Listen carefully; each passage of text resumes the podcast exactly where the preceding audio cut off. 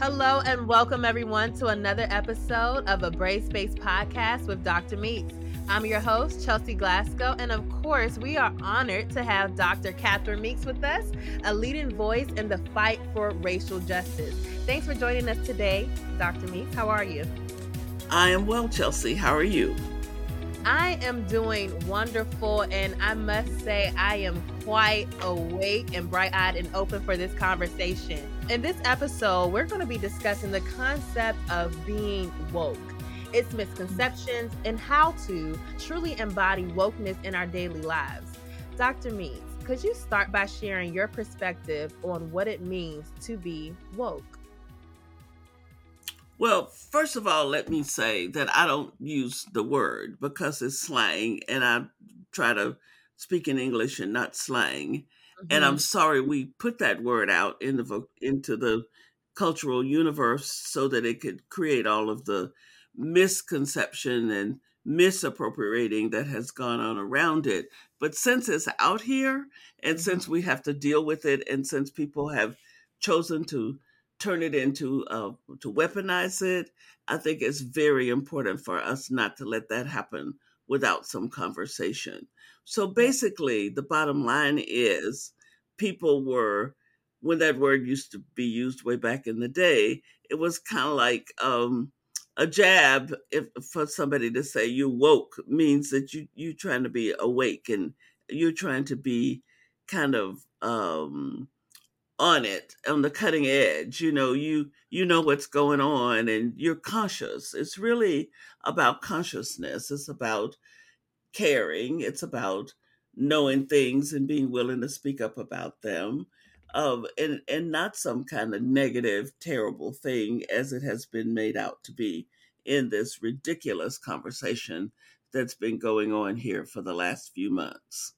Mm, mm. You're absolutely right. You know, and I I think woke has been subjected to this smear campaign in some circles. Um, and its meaning has been distorted, you know. And so why do you think that is? Why is being conscious being distorted? Like why are people having a bad mm. idea about this wokeness? So Chelsi, you know, I hope the audience will will hear what I'm about to say because I believe this from the bottom of my heart. Mm-hmm. White supremacy understands as a as an energetic force, as a concept, and people who engage with it, that its day is actually over. It is what we are just seeing uh, is of uh, um, we've got to reconstruct the the way we do things. We we've got a long ways to go before we don't have to deal with white supremacy. But basically, to be able to buy into that way of it was always an indefensible way to think about the world but to be able to buy into that world and think that if you're a white person and if you believe your white skin makes you better than other people i mean that is an indefensible kind of position to take in the first place mm-hmm. and it's and it doesn't make any kind of sense in a world where black and brown people have asserted themselves and say and are saying no we don't choose to be second and third and fourth class class citizens here and we're not going to have it. Mm. so given that understanding white supremacy has come to the realization that it better do something to reassert itself.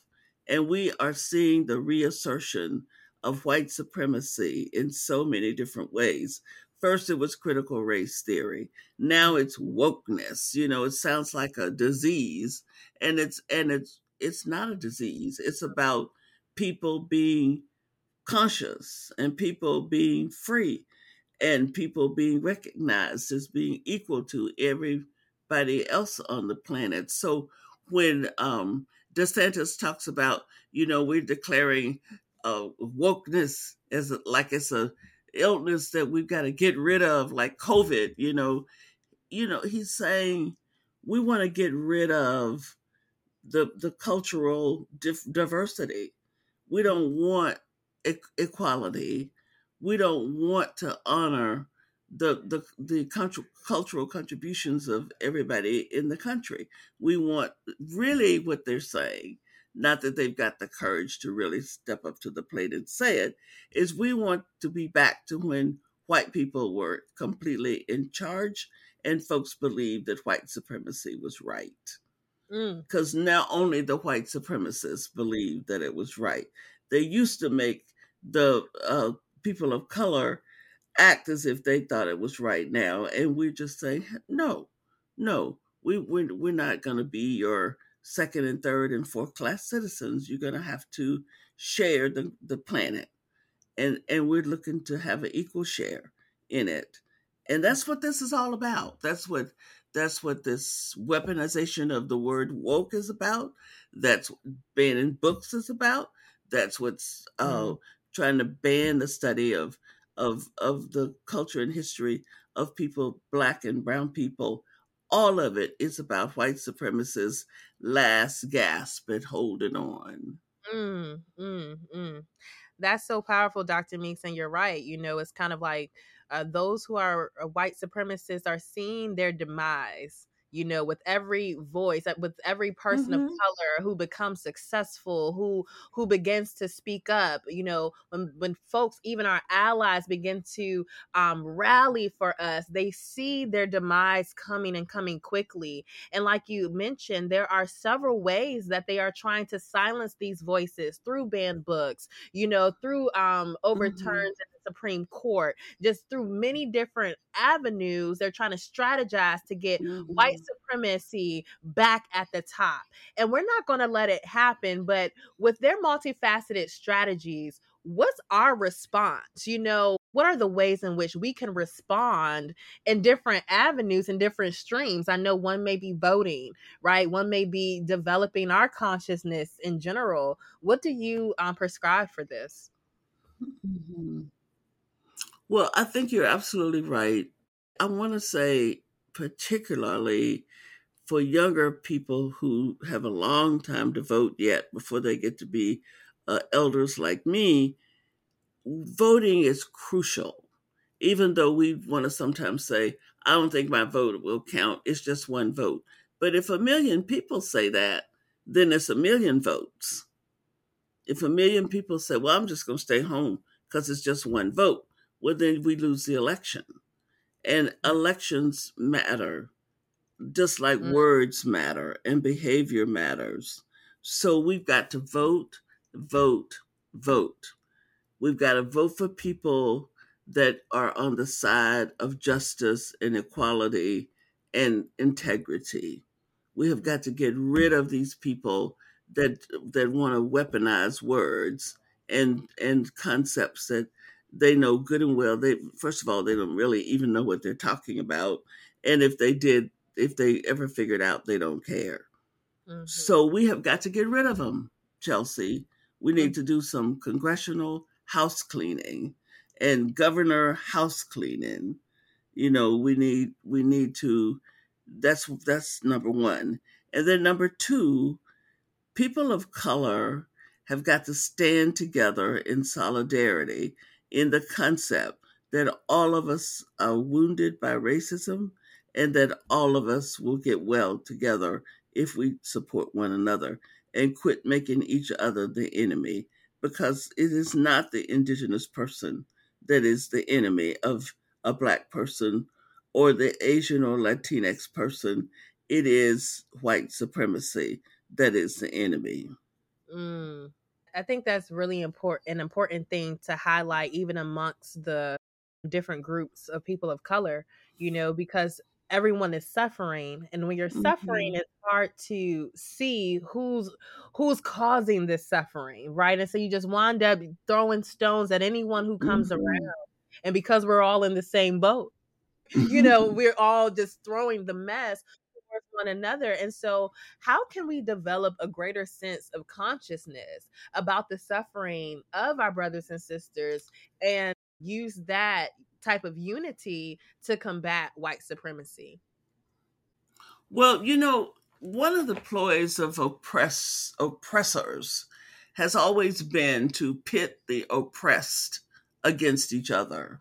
Mm. Because if you can get the oppressed people to fight one another, you don't even have to do anything but stand by and watch them keep each other eh, occupied with that. That's mm-hmm. that's been a strategy forever. And we need to call that strategy by its name and we need to stop allowing ourselves to fall into that trap. Uh, mm-hmm. Uh, you are not my enemy. Young black woman that's smart and can do all kinds of things.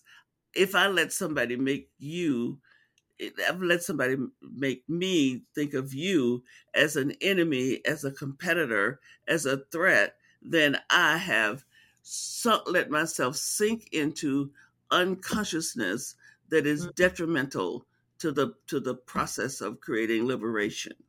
Mm. Because what I need to be thinking about is what a wonderful thing to have you smart young black folks and brown folks that can step up to the plate and and be the long distance runners toward liberation. And hmm. so to allow ourselves to be pitted against one another is one of the worst things that has ever happened and continues to happen to this day. And it's a detriment to the whole freedom struggle. Thank you, Dr. Meeks, for saying that. You know, you're even describing your perspective or the lens that we have to have towards one another. Instead of looking at someone as the enemy, look at them as a possible solution or an answered prayer. Mm-hmm. And so, how do we know if we are conscious, if we're woke? What are the elements or characteristics of a conscious person? Well, the very first thing I think is you don't let other people define your life for you. You don't let other people tell you who you're supposed to be and how you're supposed to think. You don't let other people define truth for you. You know, we, we, we, you don't let other people dictate your life. What is true inside of you? What is, what is your source of integrity? What is your source of empowerment? And you live out of that space rather than something external to yourself.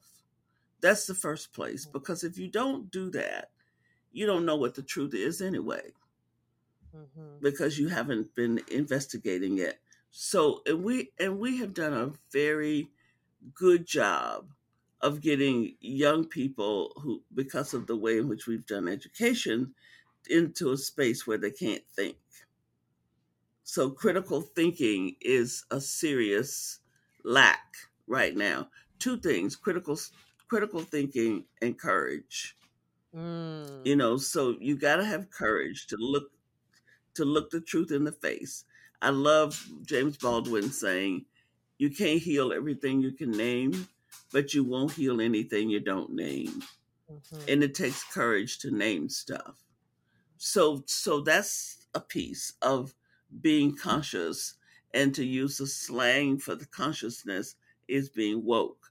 Consciousness and woke are synonymous as far as I'm concerned.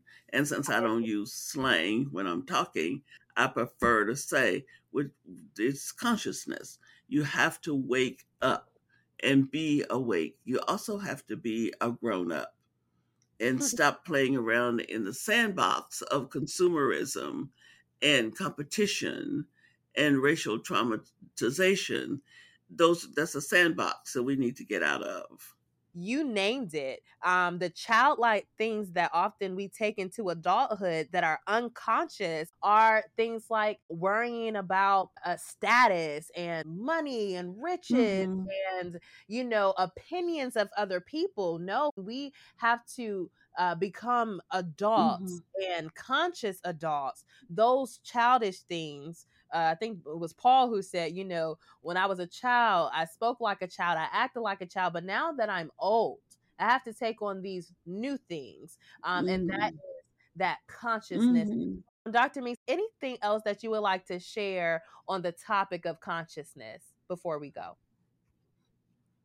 The most important thing I think I have to say to the audience is not to get bamboozled by the echo chamber of of media to to turn off the TV to turn off the the the constant news feed that's saying the same stuff whether it's progressive or, con- or conservative it's the same thing. Mm. everybody's pushing their own agenda.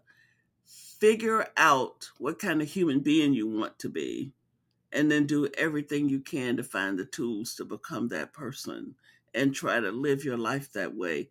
And that pro- process ought to include caring about the rest of the people on the planet it Mm. ought to include having a collective a mentality about the collective and understanding the earth is here for all of us to live on it and we need to try to live on it in peace and harmony and if you make a if you turn your head toward that intention some of this foolishness that's going on now will cease Mm. because people by the time you do all this other work you won't have time for it anyway the sustainability of the earth, the, the, the capacity of the earth to continue to sustain us as human beings is all tied up in this whole business of becoming a more conscious population and caring about one another and caring about the earth and its livelihood.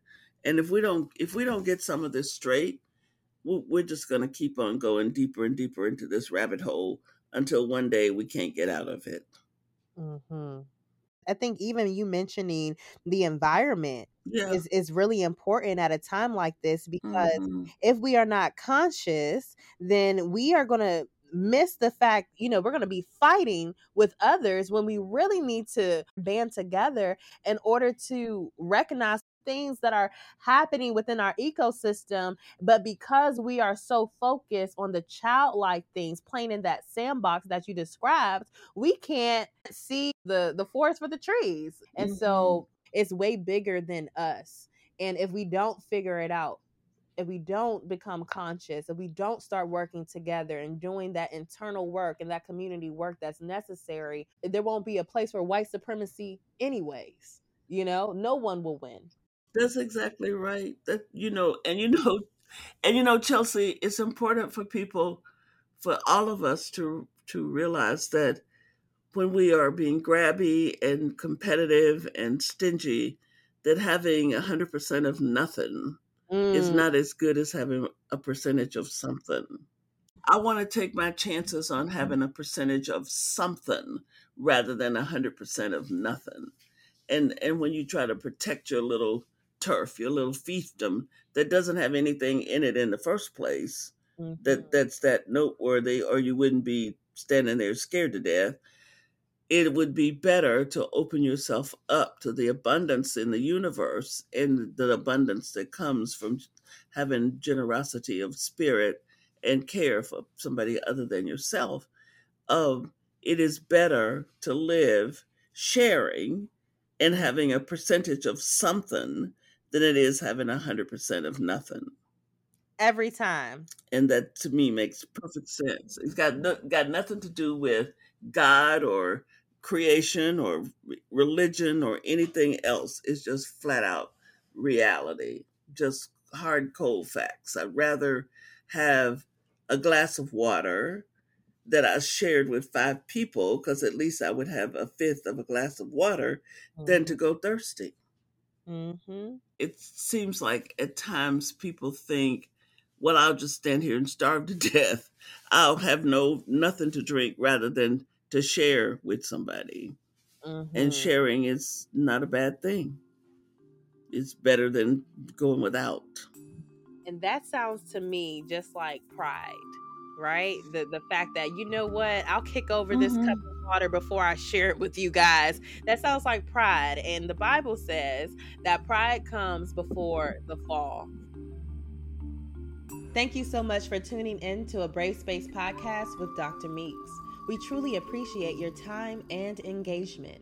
To stay connected and further dive into resources that empower, educate, and elevate consciousness, visit our online hub at centerforracialhealing.org.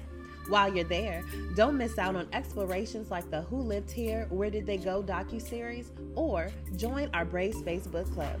For timely updates, engaging content, and to join our community, follow us on our social media channels. Our handle is Center for Racial Healing, and you can find us on Facebook, Instagram, and YouTube. As we sign off today, a reminder to each and every one of you continue to be brave And remember to always tell the truth. Bye bye.